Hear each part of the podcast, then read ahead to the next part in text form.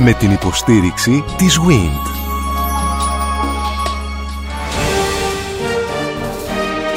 Γνωρίζοντας την ιστορία μας. Η ελληνική διατροφή από την προϊστορία μέχρι σήμερα.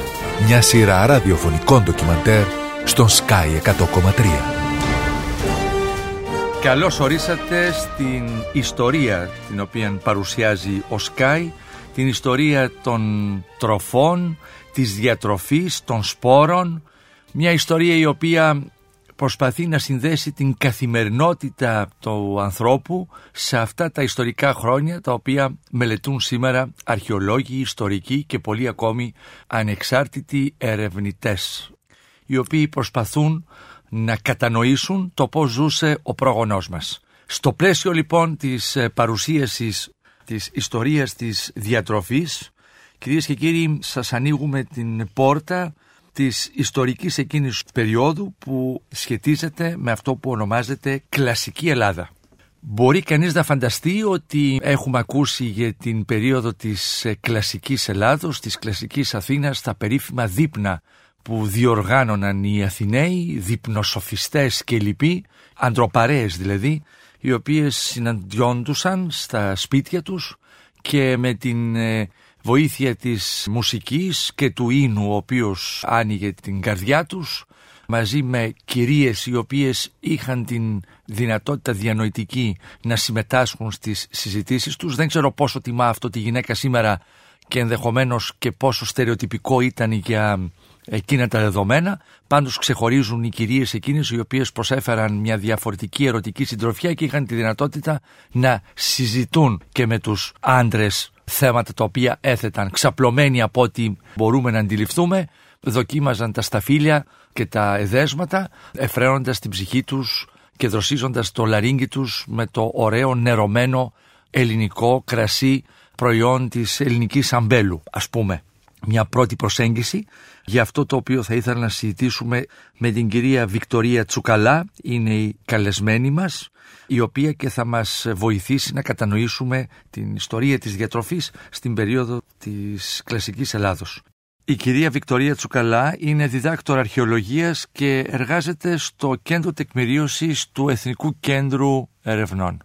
Χαίρομαι διότι θα καταφέρουμε να μάθουμε και την δουλειά η οποία παράγεται από τους ερευνητές στο πλαίσιο του Εθνικού Ιδρύματος Ερευνών για να κατανοήσουμε ότι υπάρχει ένα πολύ μεγάλο πλούσιο αρχείο δεδομένων το οποίο όμως φοβάμαι ότι είναι άγνωστο στο κοινό για τους γνωστούς ποικίλους λόγους που έχουμε σε αυτόν τον τόπο μας συζητήσει τα τελευταία χρόνια. Κυρία Τσουκαλά, καλώς ήρθατε. Καλημέρα σας. Καλημέρα σας κύριε Πρωτοσάλτε. Ευχαριστώ πολύ για την πρόσκληση. Ευχαριστώ και εγώ. Αυτό προσδιορίζεστε ανεξάρτητη ερευνήτρια, αρχαιολόγος, με διδακτορικό φυσικά. Έχετε ε, διδάξει σε ελληνικό πανεπιστήμιο; Στην Ελλάδα και στο εξωτερικό. στην Αμερική τελείωσα το διδακτορικό μου. Δουλεύω στο Εθνικό Κέντρο Τεκμηρίωσης. Τι ε, μελετήσατε στο πλαίσιο του διδακτορικού σας, Ασχολήθηκα με το φαγητό στην κλασική Ελλάδα. το θέμα αυτό είναι το θέμα σας. Ναι. Πολύ ωραία. Χαιρόμαστε πολύ, διότι και η ομάδα τεκμηρίωσης του Sky ναι. βρίσκει τους κατάλληλους ανθρώπους για να κάνουμε την συζήτηση αυτή. Πολύ ωραία. Ναι, ναι, ναι. Πλέον ασχολούμαι με ηλεκτρονικές εκδόσεις επιστημονικές, βεβαίως, στι ανθρωπιστικές επιστήμες, αλλά σε ό,τι αφορά την αρχαιολογία, θεωρώ αυτόν ανεξάρτητη ερευνήτρια. Πολύ ωραία. Ανθρωπιστικές ναι. σπουδές οι οποίες δεν περνούν την καλύτερη τους φάση τα χρόνια αυτά. Δεν ξέρω αν ανέβηκε λίγο η αξία τους. Νομίζω πως όχι. όχι. όχι. Δηλαδή, Εξακολουθούν περνούν... να είναι ακόμη στα χαμηλά τους. Περνούν πολύ δύσκολα γιατί οι ανθρωπιστικές σπουδές δεν παράγουν χρήμα, θέλετε, δεν στοχεύουν στην παραγωγή του χρήματος. Π.χ. όπως υπάρχουν εφαρμογές από τις ιατρικές επιστήμες, οι βιολογικές παράγουν φάρμακα κτλ. Με αποτέλεσμα να χρηματοδοτούνται λιγότερο. Και αυτό το βλέπουμε όχι μόνο σε εθνικό επίπεδο, αλλά και σε ευρωπαϊκό και σε διεθνές επίπεδο. Δηλαδή ναι. δεν είναι ελληνικό χαρακτηριστικό, είναι Αν... παγκόσμιο χαρακτηριστικό. Όμως, κυρία Τσουκαλά, οι ανθρωπιστικές επιστήμες παράγουν αυτό πάνω στο οποίο ο άνθρωπος μπορεί να μεγαλουργήσει. Καταρχήν να γίνει καλύτερος άνθρωπος και μετά να μεγαλουργήσει. Δηλαδή παράγουν αυτό που λέμε τη μόρφωση. Μπορεί να έχεις τελειώσει 80 πανεπιστήμια και να έχεις γράψει και 10 διδακτορικά, αλλά μπορεί να μείνεις άνθρωπος τελικά. Ενδεχομένως να μείνεις άνθρωπος. Να μην σε βοηθήσει εκείνο το σκέλος επιστήμης. Οι ανθρωπιστικές σπουδές πρέπει να σε βοηθούν να γίνεις σωστός άνθρωπος. Είναι ακριβώς έτσι όπως το λέτε και για παράδειγμα έχουμε την αναγέννηση, όλο τον πλούτο τον επιστημονικό που έχει παραχθεί από τις ανθρωπιστικές επιστήμες στη διάρκεια των αιώνων. Είναι τρομακτικός, θα έλεγα, και είναι αυτό που μας συνοδεύει ακόμα. Είναι η πιο διαρκής γνώση την οποία χρησιμοποιούμε ακόμα, έτσι κείμενα που έχουν γραφτεί στην αρχαιότητα, στο Μεσαίωνα, στην Αναγέννηση και μετά και είναι ακόμα επίκαιρα γιατί ακριβώς αφορούν τον άνθρωπο και χαρακτηριστικά αναλύωτα του ανθρώπου και ανεξάρτητα από την εποχή και το περιβάλλον μέσα στο οποίο ζει. Εσείς στο βοήθημα που μου εγχειρήσατε για να στήσουμε την συζήτησή μας μου γράφετε διατροφή στην κλασική Ελλάδα η κουλτούρα του φαγητού. Εννοείται; Πιθανώς να αναφέρομαι στο προφανές ότι το φαγητό, η διατροφή και οι συνήθειες περί το φαγητό και τη διατροφή μας είναι ένα χαρακτηριστικό πολιτισμικό. Δεν είναι αυτονόητο ότι το ίδιο πράγμα θεωρείται φαγητό σε όλους τους πολιτισμούς, σε όλες τις εποχές. Και επίσης είναι σαφές πλέον με έρευνες που γίνονται τα τελευταία 40 τουλάχιστον χρόνια στο εξωτερικό αλλά και στην Ελλάδα από ανθρωπολόγους ιδίως που μελετούν τα πολιτισμικά χαρακτηριστικά του φαγητού, ότι το φαγητό και η διατροφή μας σχετίζεται άμεσα με διάφορα κοινωνικά στοιχεία, όπως π.χ. την ταυτότητά μας, το φίλο μας, την εθνικότητά μας, για να πω μόνο λίγα, το κοινωνικό μας στάτους, το οικονομικό μας στάτους, το θρησκευμά μας. Επομένως είναι ένας προσδιοριστής, θα λέγαμε, το φαγητό, είναι ένας παράγοντας ο οποίος είναι άμεσα συνδεδεμένος ιδιαίτερα με την ταυτότητα του ανθρώπου σε πολλά επίπεδα και ένα χαρακτηριστικό πολιτισμού αναπόσπαστο. Όταν μελετάμε έναν πολιτισμό, νομίζω η μελέτη των συνηθιών των διατροφικών, το οποίο δεν είναι μόνο τι ακριβώς έτρωγαν, αλλά και πώς το έτρωγαν και γιατί σε κάποιες περιπτώσεις γίνεται έτσι και όχι αλλιώς, είναι ένα πολιτισμικό στοιχείο που μας δίνει σοβαρή πληροφορία για τον πολιτισμό. Νομίζω χαρακτηριστικό είναι, επειδή μου αρέσει το φαγητό, εκτός ότι το μελέτησα, μου αρέσει και να το γεύομαι. Όταν πάω Κάτι σε θα ένα... ήταν λυψό ένα από τα δύο, αν δεν, αν δεν ναι. υπήρχε έτσι. δεν θα προέκυπτε. Το μόνο λυψό για το οποίο θα δείτε το πρόβλημά μου μετά είναι ότι δεν τρώω ψάρια, οπότε εκεί θα μιλήσω ακαδημαϊκά. Όταν πηγαίνω σε έναν ξένο τόπο, θέλω να φάω. Θέλω να δω τι τρώνε. Δεν ξέρω αν σας έχει συμβεί. Γνωρίζεις τον τόπο τρώγοντας. τρώγοντας. Είναι ένα πολύ. Τα φαγητά του. Ακριβώς. Και το ίδιο θα μπορούσε να κάνεις και με τη μουσική του και με τα αρχαιολογικά κατάλοιπα και τον πολιτισμό του, άλλες πλευρές του πολιτισμού. Αλλά το φαγητό νομίζω είναι πολύ άμεσο και είναι τόσο άμεσο φυσικά διότι είναι ένα από τα αναγκαία πράγματα που χρειαζόμαστε για να ζήσουμε. Και οι άνθρωποι Επίσης. γνωρίζονται τρώγοντας. Βεβαίως, βεβαίως. Και θα μιλήσουμε γι' αυτό. Αυτό είναι ένα χαρακτηριστικό το να συμφάγουμε. Όταν δύο άνθρωποι γνωρίζονται, καλεί ο ένας τον άλλον σε γεύμα. Φυσικά, φυσικά ναι. είναι έτσι. Και, και το φλερτ αρχίζει από ένα γεύμα. Πάντα. Θα δούμε και στην αρχαία Ελλάδα ότι στην κλασική Ελλάδα το φλερτ και το φαγητό πήγαιναν μαζί. Και είναι... σεξουαλική έλξη που έχει δεθεί με το φαγητό και πόσο βοηθάει το φαγητό σε μια ωραία ερωτική συνέβρεση μεταξύ ε, δύο ανθρώπων. Φυσικά, διότι το φαγητό πέρα από το να ικανοποιεί τη βασική μας ανάγκη, ένα ωραίο φαγητό δημιουργεί και ειδονία ακόμα θα μπορούσαμε προφανώς, να πούμε. Ναι, δηλαδή προφανώς, ναι. ανταποκρίνεται ναι. σε... Και αυτό το πιάσανε οι προγονείς μας στην κλασική εποχή. Εννοείται. Και πριν την κλασική εποχή, απλά στην κλασική έχουμε παραπάνω πηγές γραπτές για αυτό το θέμα και επομένως το ξέρουμε καλύτερα. Είναι έτσι. Παντού συνέβαινε αυτό. Ναι. Απλά εκεί έχει αποτυπωθεί λίγο καλύτερα. Κυρία Τσουκαλά, εμείς έχουμε διανύσει εδώ στον Sky τις περιόδους που υποθέτουμε ποια μπορεί να είναι η απαρχή του ανθρώπου που κοινωνικοποιείται. Έχουμε περάσει την εποχή την νεολυθική, του χαλκού κτλ. Και εσείς θα μας κάνετε την εισαγωγή, μας ανοίξετε τον κόσμο της κλασικής Ελλάδος. Εννοούμε κλασική Ελλάδα, ξεκινήσουμε τα βασικά. Από ποια περίοδο έως πότε; Κλασική Ελλάδα για τους ε, μελετητές, τους ειδικούς, για να το πούμε έτσι, είναι ουσιαστικά οι δύο αιώνες, ο πέμπτος και ο τέταρτος. Χονδρικά από το 480 ας πούμε, το τέλος των Περσικών, μέχρι περίπου το 300 π.Χ. Άλλοι το τοποθετούν 323, τέλος πάντων δεν έχει σημασία αυτό για τον πολύ κόσμο. Αυτοί οι δύο, ο πέμπτος και ο τέταρτος αιώνας θεωρούνται κλασική Ελλάδα. Βέβαια, όταν λέμε ο κλασικός κόσμος, με την ευρύτερη έννοια, κατανοούμε και την ελληνιστική περίοδο και λίγο πριν την κλασική περίοδο, την αρχαϊκή περίοδο. Και γιατί το λέμε αυτό τώρα, γιατί ουσιαστικά θα το συζητήσατε ήδη, στο τέλος της εποχής του Χαλκού, όπου στην κυρίως Ελλάδα είχαμε τον κρήτο μικυναϊκό πολιτισμό, έτσι τα μικυναϊκά ανάκτορα κτλ.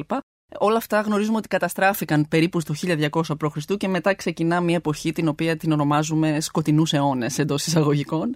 Σκοτεινούς για μας. Ω φαίνεται, σιγά σιγά η αρχαιολογία μας δίνει πολλές περισσότερες πληροφορίες. Με την ευρία έννοια, λοιπόν, μπορούμε να συμπεριλάβουμε και αυτή την περίοδο στη συζήτησή μας, καθώς υπήρξε περίοδος αλλαγών. Οι σκοτεινοί αιώνες, δηλαδή περίπου από το 1200 μέχρι το 700 π.Χ.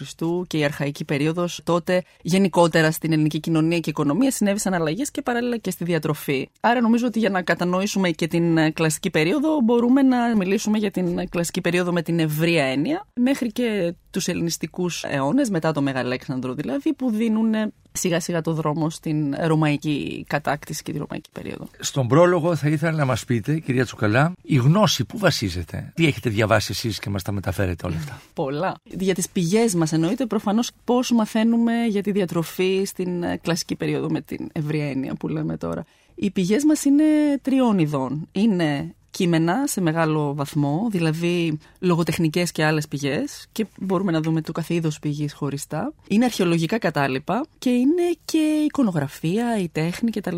Αυτές είναι τρεις διαφορετικές πηγές μεταξύ τους και συχνά για να κατανοήσουμε καλύτερα τι συνέβαινε τόσο ιστορικά όσο και για τη διατροφή που μιλάμε στη συγκεκριμένη περίπτωση, χρειάζεται να κάνουμε και ένα συνδυασμό πηγών, οι οποίες πολλές φορές μπορεί να συμφωνούν, μπορεί να μην συμφωνούν.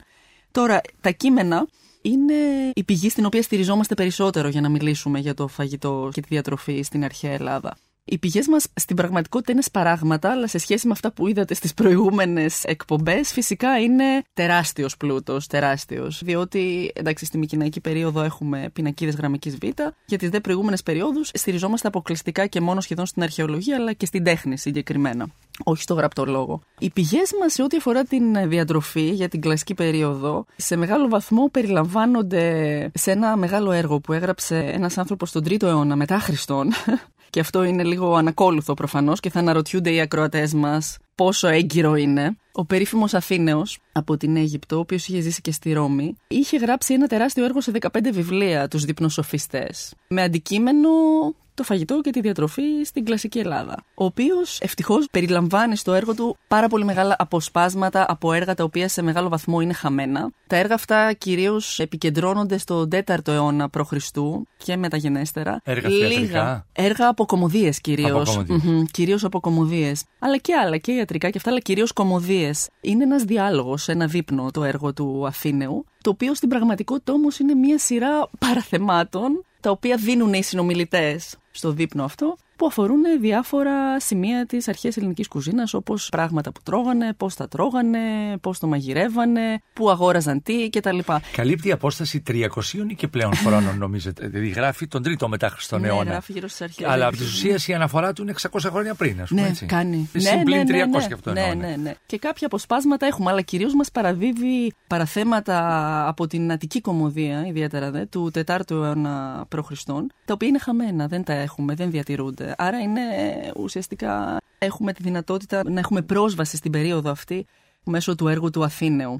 Τώρα, πολύ σημαντική πηγή γενικά, άλλη πηγή, γραπτή πηγή για τη διατροφή της κλασικής περίοδου, είναι φυσικά και τα ίδια τα κείμενα της κλασικής περίοδου, από τα οποία η πιο σημαντική κατηγορία είναι και πάλι οι κομμωδίες είναι ο Αριστοφάνης σε αρκετά μεγάλο βαθμό, συν ότι έχει σωθεί μέσα στον Αθήνα. Ένα παράδειγμα μπορείτε να μου πείτε από τον Αριστοφάνη. Ο Αριστοφάνης στις όρνηθες κάπου αναφέρονται πουλοποιοί, σε έναν διάλογο τέλος πάντων, οι οποίοι πηγαίνουν στην αγορά. Πρέπει να φανταστούμε μια πολύ ζωηρή κατάσταση στην αγορά της αρχαίας Αθήνας. Όπου πουλολόγοι, όπου είναι ο πουλολόγος ο οποίος έχει πάει, έχει συλλέξει διάφορα είδη πουλιών όρνηθες και τα πηγαίνει στην αγορά για να τα πουλήσει και λέει και μας πηγαίνει και θα μας μαγειρέψουν και θα μας προσθέσουν θυμάρι και καρικεύματα ουσιαστικά ολίγα, αλλά κυρίως θυμάρι, μαϊδανός και ρίγανη κτλ.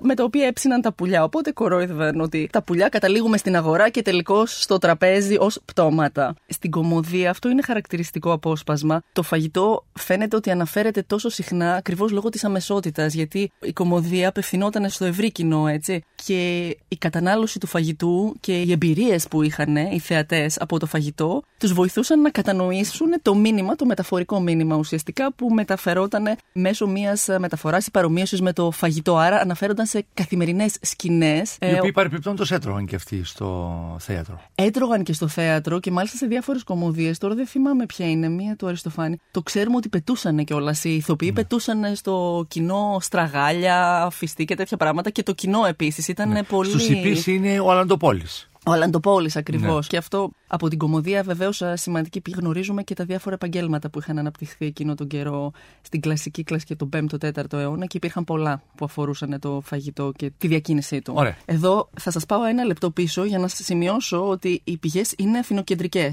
Και είναι και ανδροκεντρικέ. Και, ανδροκεντρικέ. Οι γραπτές πηγές, έτσι, γιατί στις άλλες δύο δεν φτάσαμε ακόμα. Είναι αθηνοκεντρικές και ανδροκεντρικές. Λύστε μου και μια απορία τότε τη σχέση της γυναίκας και τη θέση της. Δηλαδή, δεν μπορώ να φανταστώ ότι η γυναίκα ήταν αδύναμη διανοητικά να σταθεί, αλλήμωνο. Δεν τη θέλανε όμως τα πόδια τους. Σε αυτά τα δείπνα εμφάνιζαν τη σύζυγό τους. Όχι. Ή είχαν την διασκεδάστρια, η οποία μπορεί να ήταν και λίγο πόρνη. Δηλαδή, ναι. αυτό υπάρχει ή είναι τώρα στερεοτυπικό αυτό που σας λέω τώρα; Όχι, όχι, δεν είναι στερεοτυπικό και μπορούμε να το συζητήσουμε αργότερα. Απλά ναι. δεν ήταν ότι δεν σέβονταν τις γυναίκες ή κάτι τέτοιο. Απλά ήταν ότι η κοινωνία επέτασε οι γυναίκες και οι άντρες να διασκεδάζουν και να τρώνε χωριστά.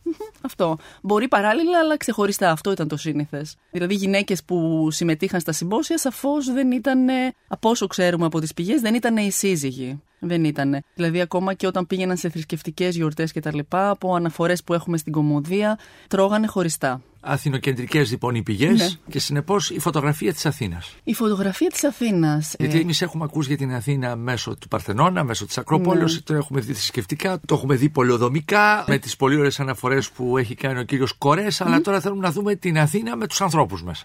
Το Άστι, δηλαδή η πόλη, ήταν ένα αστικό κέντρο, έτσι. Και αυτό γνωρίζουμε ότι τα αστικά κέντρα ξεκίνησαν από τον 7ο, 6ο αιώνα κτλ. Όταν φτάνουμε στον 4ο αιώνα και στην ελληνιστική περίοδο, μιλάμε για χιλιάδες πληθυσμού. Νομίζω, αν θυμάμαι καλά, η Αθήνα πρέπει να έχει γύρω στις 200.000 για κάτι τέτοια νούμερα μιλάμε. Η οποία βεβαίως κατοικούνταν εννοείται και στα προάστια. Έχουμε το Άστι, τα Μεσόγεια και την παραθαλάσσια περιοχή της Αθήνας. Η ίδια η πόλη, σε ό,τι αφορά την κοινωνία της, ήταν σαφώς διαστρωματική έτσι δεν μπορούμε να πούμε ότι μία παρατήρηση ισχύει για όλους. Υπήρχαν άνθρωποι οι οποίοι ζούσαν μέσα στην πόλη και μπορεί να ήταν έμποροι.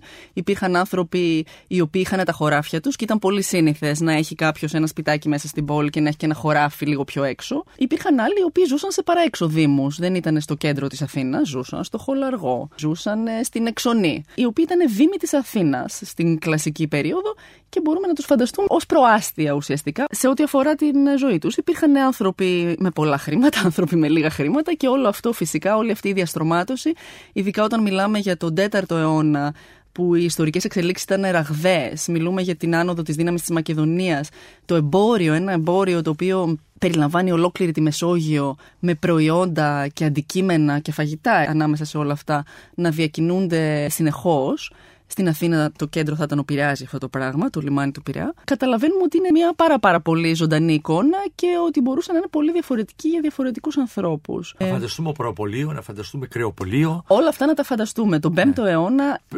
όλα τα δέσματα, όλες οι ποικιλίες, όλη η πρώτη ύλη είναι στη διάθεση των ανθρώπων. Φρούτα, λαχανικά, όσπρια, ό,τι παράγει η γη μαζί με το ζωικό βασίλειο. Έτσι. Σε ό,τι αφορά την Αθήνα, και πάλι μιλάμε για την Αθήνα, ναι, να μην ξεχνάμε ότι τον 5ο αιώνα η Αθήνα εκμεταλλευόταν λεγόμενη, τη λεγόμενη Αττική Δηλιακή Συμμαχία που έγινε περίπου το 470 τόσο υποτίθεται να συνενωθούν οι Έλληνες κατά των Περσών, το οποίο προφανώς έτσι ξεκίνησε. Εξελίχθηκε όμως σε μια αθηνοκεντρική συμμαχία κατά την οποία οι Αθηναίοι έβαζαν φόρο στους συμμάχους οι οποίοι συμμετείχαν και κατά συνέπεια τα 50 τελευταία χρόνια του 5ου αιώνα ονομάζεται ο Χρυσός αιώνας και ήταν τότε που η Αθήνα είχε τα χρήματα και έκανε όλα αυτά τα μεγάλα δημόσια έργα των Παρθενών, ας πούμε, θέατρα κτλ. τα οποία γνωρίζουμε σήμερα τότε γνωρίζουμε ότι στην Αθήνα υπήρχε η μεγαλύτερη ποικιλία πραγμάτων και συγκεκριμένα φαγητών ειδών διατροφής στην Ελλάδα. Πριν πάμε στο τι μαγείρευαν, ναι, ναι. να δούμε τι ποικιλία είχαν μπροστά τους να επιλέξουν ως πρώτη ύλη για να τη μαγειρέψουν μετά. Βασίζονταν οι αρχαίοι Έλληνες πάρα πολύ στα σιτηρά.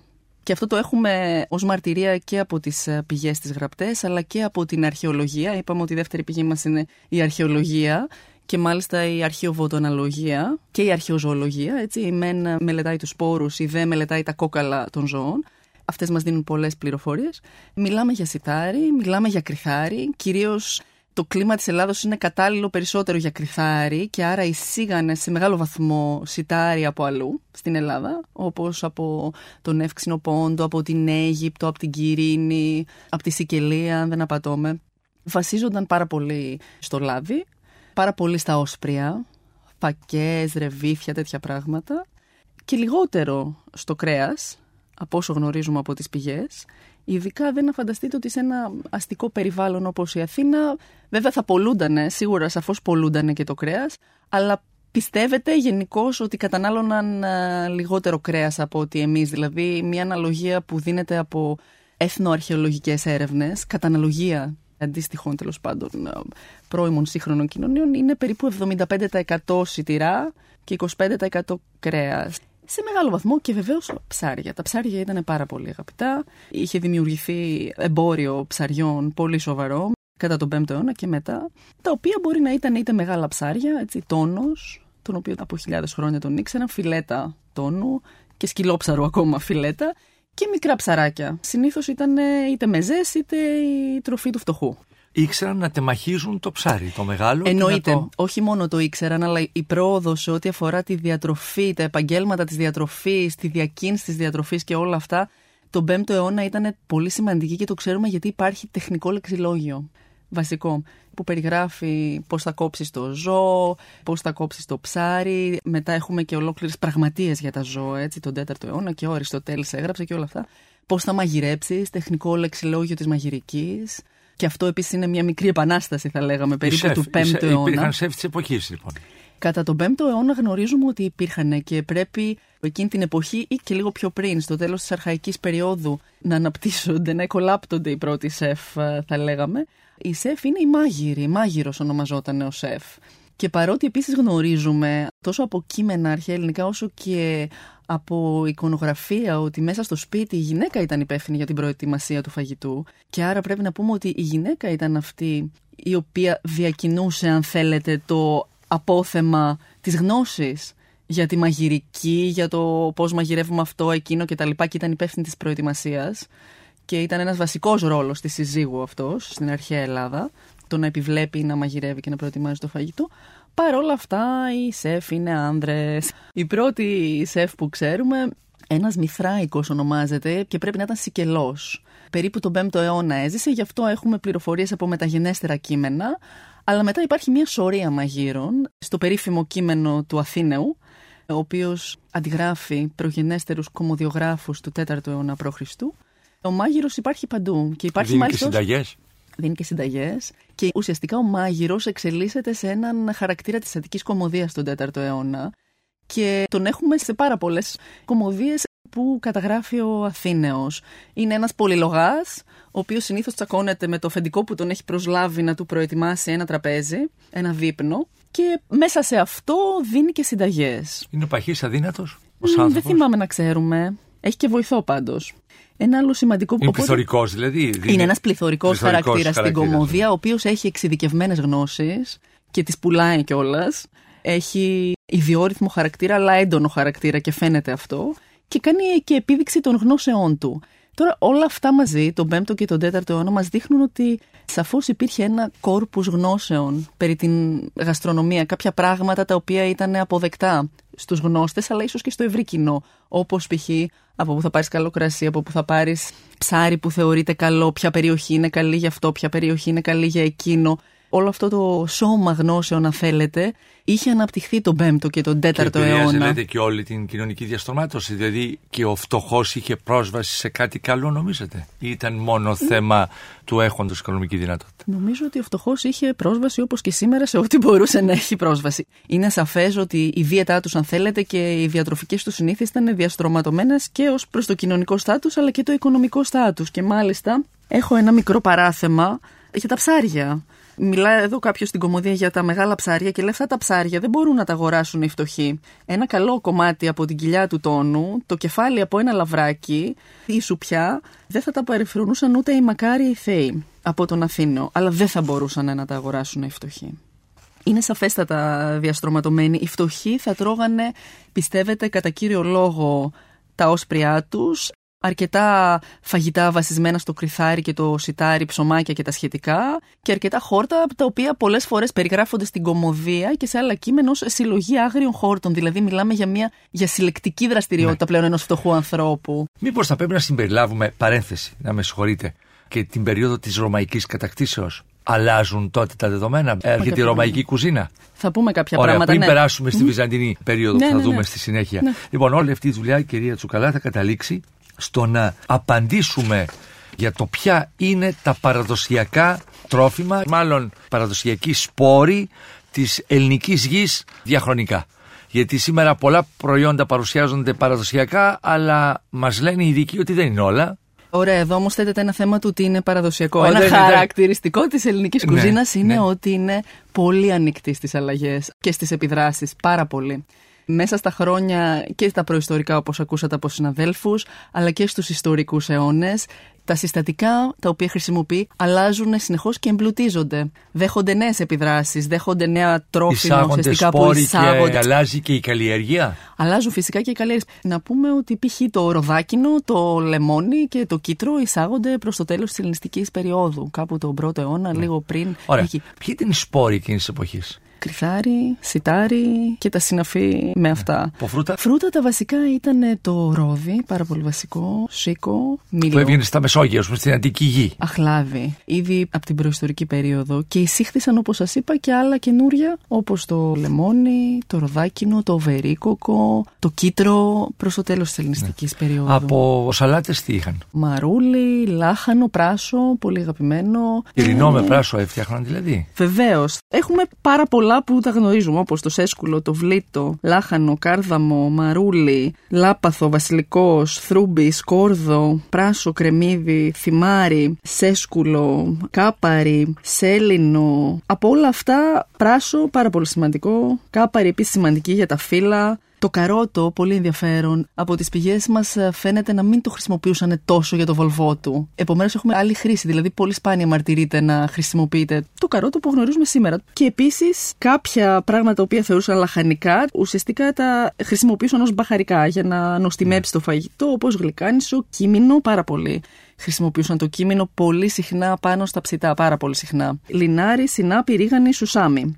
Επίσης χρησιμοποιούσαν ε, το σύλφιο. Το σύλφιο ήταν ένα φυτό που φύτρωνε στην Κυρίνη, η οποία Κυρίνη της Λιβύης κράτος. Είχε βγάλει πάρα πολλά χρήματα από αυτό. Το εξήγαγαν, το ότρωγαν με διάφορους τρόπους. Το έτριβαν, το αποξέρεναν, το έβαζαν μέσα σε ξύδι και το συντηρούσαν. Ώσπου τελικά κατέστρεψαν την, την παραγωγή. Ήθελα να, ρωτήσω και για τα τυροκομικά. Να πούμε ίσως πρώτα για το κρέας, που ήταν επίσης θεωρούνταν πάρα πολύ βασικό. Οι αρχαίοι Έλληνες γενικώς και ειδικώς για την κλασική περίοδο που έχουμε περισσότερες πηγές, τρώγανε τα οικόστα ζώα όπως κυρίως τον χείρο, πρόβατα, κατσίκια λιγότερο, πιθανότατα τα χρησιμοποιούσαν παραπάνω για το τυρί τους αυτά. Βοηδοί, αυτά ήταν πολύ ακριβά. Ήταν τα ζώα που χρησιμοποιούσαν στα χωράφια και τα λοιπά. Δεν τα έτρωγαν τόσο συχνά. Ήταν εργαλείο. Ήταν το τρακτέρ της εποχής. Ήταν το τρακτέρ της εποχής και ήταν κάτι πάρα πολύ ακριβό, το οποίο συνήθως τρώγανε στις ε, θυσίες που γινόταν στο πλαίσιο του κράτους, δηλαδή στις δημόσιες θυσίες. Ήταν ένα πολύ ακριβό ζώο για να σφαχθεί. Στην αγορά, όπως είπαμε ότι είχε μια μεγάλη αγορά τροφίμων η Αθήνα, θα μπορούσε κανείς να αγοράσει και πουλερικά και ναι. κυνήγια. Τρώγανε λιγότερο, αλλά βεβαίως και λαγούς και τα λοιπά. Όλα αυτά τα κυνηγούσαν και πουλιά από κυνήγι. Να πούμε κάτι ενδιαφέρον, ότι ο κόκορας, που το λέγανε περσικό πουλί, στην κλασική περίοδο. Είναι μια εισαγωγή από την Εγγύη Ανατολή, περίπου στην αρχή της αρχαϊκής περίοδου. Ε, Πάντως είχε το όνομα Περσικό πουλί, πράγμα που δείχνει ότι πιθανότατα ήρθε από εκεί και ότι κυρίως οι Αθηναίοι και οι άλλοι Έλληνες της εποχής είχαν την αίσθηση ότι αυτό το ζώο ήλκε την καταγωγή του από εκεί. Κόκορα, κρασάτος κτλ. Δεν νομίζω ότι μαγείρευαν πάρα πολύ με το κρασί. Μαγείρευαν όμως κρέατα βραστά. Η προτίμησή τους ήταν για το κρέας το ψητό. Είχαν δύο τρόπους, έτσι όπως και εμείς, το ψητό και το βραστό και το τηγανιτό αλλά λιγότερο. Κατά κύριο λόγο, η προτίμηση στην αρχαία Ελλάδα για κρέας είναι για κρέας ψητό, σουβλιστό, παϊδάκια, στη σχάρα, τέτοια πράγματα. Ναι. Ποια είναι τα ε, σκεύη της εποχής, Έχουν ανακαλυφθεί όλα; Δεν μιλάω για χίτα ταρχίτα, αλλά. Έχουν ανακαλυφθεί πολλά. Έχουμε μια πλήρη, θα έλεγα, εικόνα. Και αυτή προέρχεται από τη δεύτερη πηγή μας, το αρχαιολογικό υλικό. Και μάλιστα πολύ σημαντικό είναι το αρχαιολογικό υλικό που προέρχεται από αρχαία σπίτια. Στην Αθήνα, όχι τόσο. Έχουμε κάποιους οικισμούς που μας έχουν δώσει σημαντικά σετ για είδη ναι, ναι, και τα λοιπά, όπως ε, την Ερέτρια, την Όλυνθο, τους Αλληλείς. Είχαν καταρχάς ε, για το μαγείρεμα σκεύη για βράσιμο,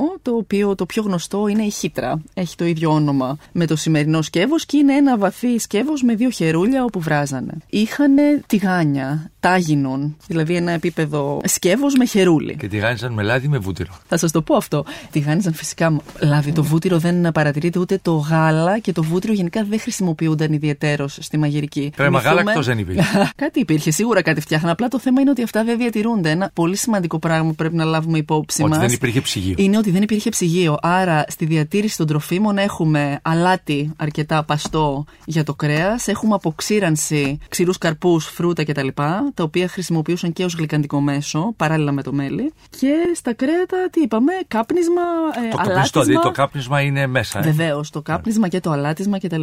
Φημισμένα στην ε, κλασική Ελλάδα ήταν τα παστά που ερχόταν ε, από τον Εύξηνο Πόντο και τη Μαύρη Θάλασσα. Αυτή η περιοχή ήταν. Και ψάρι καπνιστό, δηλαδή. Εννοείται, ναι, ναι, ναι, ναι. Αυτή η περιοχή είναι γνωστή για τα καπνιστά της, ειδικά τα ψάρια. Ναι, και τα συντηρημένα σε αλάτι. Και όταν λέτε έρχονταν, αναφέρεστε σε συσκευασίες οι οποίες παίρνονταν και μέτρα για την δημόσια ασφάλεια, για τη δημόσια υγιεινή. Δηλαδή πιθάρια σφραγισμένα με το προϊόν μέσα. Σαφώς. Γνωρίζουμε τόσο από τις πηγές τις αρχαιολογικές, τις γραπτές, ναυάγια κτλ. ότι τα φαγητά ταξίδευαν όταν χρειαζόταν να ταξιδέψουμε από τη θάλασσα, που έτσι γινόταν συνήθως, μέσα σε πύληνα πιθάρια, τα οποία έκλειναν, τα οποία συχνά μπορεί να έμπαιναν στο πλοίο σε μία στρώση άμμου για να μην κουνιούνται, αναλόγως με το προϊόν. Τόσο το κρασί όσο και τα φαγητά μεταφέρονταν σε πιθάρια. Και υπάρχει μια τεράστια γκάμα πιθαριών αποθηκευτικών που προορίζονταν τόσο για το εμπόριο, για μετακίνηση δηλαδή, είτε και για το σπίτι. Άλλοι τύποι εξυπηρετούσαν τη μία ανάγκη και άλλοι τύποι την άλλη. Στο σπίτι, ας πούμε, θα ήταν αν ήθελε κανείς να αποθηκεύσει της σοδιά του χρόνου, το οποίο θα το έκαναν σίγουρα οι άνθρωποι που είχαν τα δικά τους κτήματα ή καλλιεργούσαν και κυρίως είχαν τους σπόρους τους για το φαγητό από εκεί και όχι από την αγορά, έτσι, γιατί εκεί σίγουρα υπάρχει μια διαφορά ανάμεσα στον αστικό πληθυσμό και σε πληθυσμό που κατά κύριο λόγο καλλιεργεί, ασχολείται με αγροτικές εργασίες κτλ.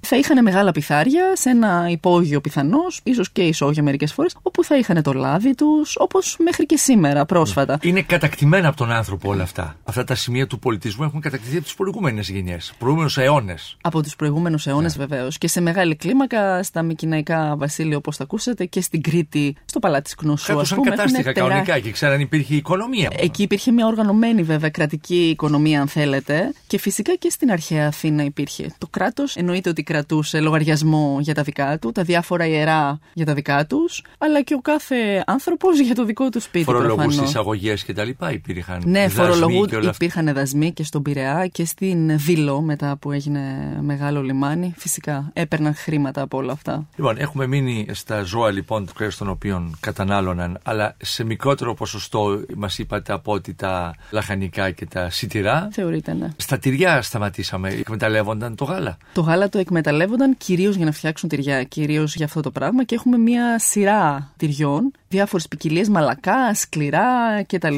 Φέτα. Πιστεύω ότι θα είχαν κάτι που θα έμοιαζε με φέτα. Η Αθήνα βέβαια δεν ήταν ιδιαίτερο φημισμένη για τα τυριά. Αυτή που ήταν φημισμένη για τα τυριά ήταν η Σικελία. Σικελικό τυρί, το οποίο ξέρουμε ότι επίσης διακινούνταν. Και επίσης τον 4ο αιώνα, 5ο και ειδικά 4ο αιώνα, οι άνθρωποι φαίνεται ο, ο κοινός άνθρωπος ίσως να γνωρίζει ποια περιοχή ταυτίζεται με ποιο προϊόν. Δηλαδή έχουμε αυτό το απελασιόν ανά περιοχή. Η Σικελία ήταν για τα τυριά, ήταν και για κρασιά. Συγκεκριμένες περιοχές της Ελλάδας για κρασιά. Βεβαίως, είχαμε μεγάλη γκάμα τυριών, την οποία χρησιμοποιούσαν και αρκετά στο μαγείρεμα. Δηλαδή, να φανταστείτε ότι το κρέας, όπως είπαμε πριν, το τρώγανε κατά προτίμηση ψητό, αλλά και βραστό, με λαχανικά κτλ. Στο ψητό βάζανε διάφορα αρωματικά, όπως κίμινο, θυμάρι κτλ. και, και τυρί. Συνήθως ήταν αρκετά σύνηθες. Επίσης, το τυρί χρησιμοποιούνταν ε, πολλές φορές το χρησιμοποιούσαν ως ε, γέμισμα στο ψωμί. Το ψωμί, τυρί και μέλι ήταν πάρα πολύ σύνηθες στην αρχαία Ελλάδα και βλέπουμε ότι έχει επιστρέψει προσφάτως. Ή το τυρί, ξέρω εγώ, φέτα τηγανιτή με σουσάμι και μέλι. Είναι κλασικό αρχαίο ελληνικό πιάτο. Και συνδυασμός τροφής της αλμυρής μαζί με το γλυκό.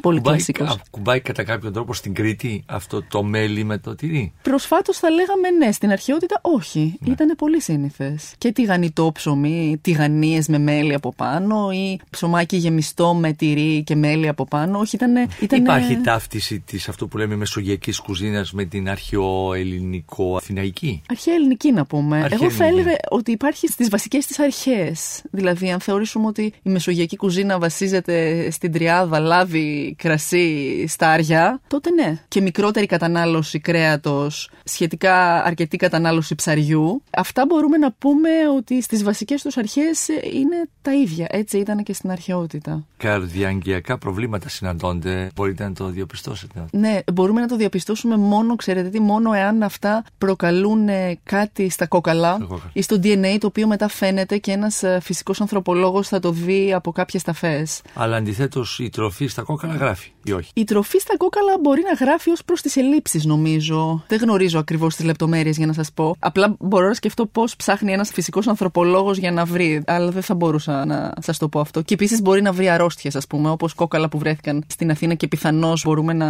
δούμε ότι είχαν προσβληθεί από το λοιμό αυτοί οι άνθρωποι. Μια αρρώστια η οποία αποτυπώνεται στα κόκαλα και πιθανώς και στο DNA και είναι ανοιχνεύσιμη. Πιθανώς να μπορούμε να το βρούμε. Στα δύσκολά τους σε περίοδους πολέμων mm-hmm. κτλ. αποκλεισμών, πώς τα βγάζανε πέρα, Πού ήταν οι ελλείψεις; Φαντάζομαι σε οτιδήποτε αγόραζαν από την αγορά καταρχάς και δεν είχαν δικό τους και σίγουρα αν έπρεπε να οχυρωθεί μια περιοχή. Το βασικό που χρειαζόταν μια περιοχή να έχει είναι νερό, γι' αυτό και ξέρουμε ότι μέσα σε όλα τα κάστρα και στην Ακρόπολη φροντίζουν να έχουν πηγές νερού. Αυτό είναι το πιο βασικό. Αλλά κατά τα άλλα σίγουρα έχουν ελλείψεις στα έξτρα εισαγόμενα. Αλλά πρέπει να πούμε ότι παρότι αυτά υπήρχαν, η απλή καθημερινή κουζίνα θα ήταν λιτή. Άρα εξαρτάται από την επίθεση, από την διάρκεια της κτλ. Πιστεύω ότι επειδή σίγουρα οι άνθρωποι τότε, ειδικά αυτοί που ήταν αγρότες και είχαν δικά τους προϊόντα, κρατούσαν τη σοδιά τους, θα είχαν σίγουρα για πολύ καιρό φαγητό. Απ' την άλλη, αν έπεφτε σιτοδία για κάποιο λόγο και χαλούσαν τα σπαρτά τους, τότε πραγματικά είχαν και πρόβλημα και τότε ήταν πάρα πολύ σημαντικό να μπορεί να διεξάγεται κανονικά το διαμετακομιστικό εμπόριο για να φτάνουν π.χ. σιτηρά από άλλες περιοχές. Κρασί. Βασικό στοιχείο της Μεσογειακής Τριάδας. Είχαν πολλά και διάφορα κρασιά. Ήταν βασικό συστατικό της διατροφής και μάλιστα το πίνανε, γνωρίζουμε κυρίως οι άνδρες και οι γυναίκες ξέρουμε ότι πίνανε και μάλιστα έχουμε και κάποιες αναφορές για γυναίκες μπεκροκανάτες εντός εισαγωγικών και ότι οι γυναίκες έχουν μεγάλη δύναμη. καλή απόδοση λοιπόν. Ε, και καλή επίδοση στο αλκοόλ. Είχαν διάφορα κρασιά τα οποία ξεχώριζαν από την κάθε περιοχή που τα παρήγε και ήταν βασικό συστατικό του συμποσίου. Το κρασί το έπιναν και κραμένο ίνος. Ήταν δηλαδή αναμεμειγμένος με νερό. Και μάλιστα στην αρχαία Ελλάδα αυτό ήταν και μία ένδειξη πολιτισμού. Είπαμε πριν για το φαγητό και τη διατροφή.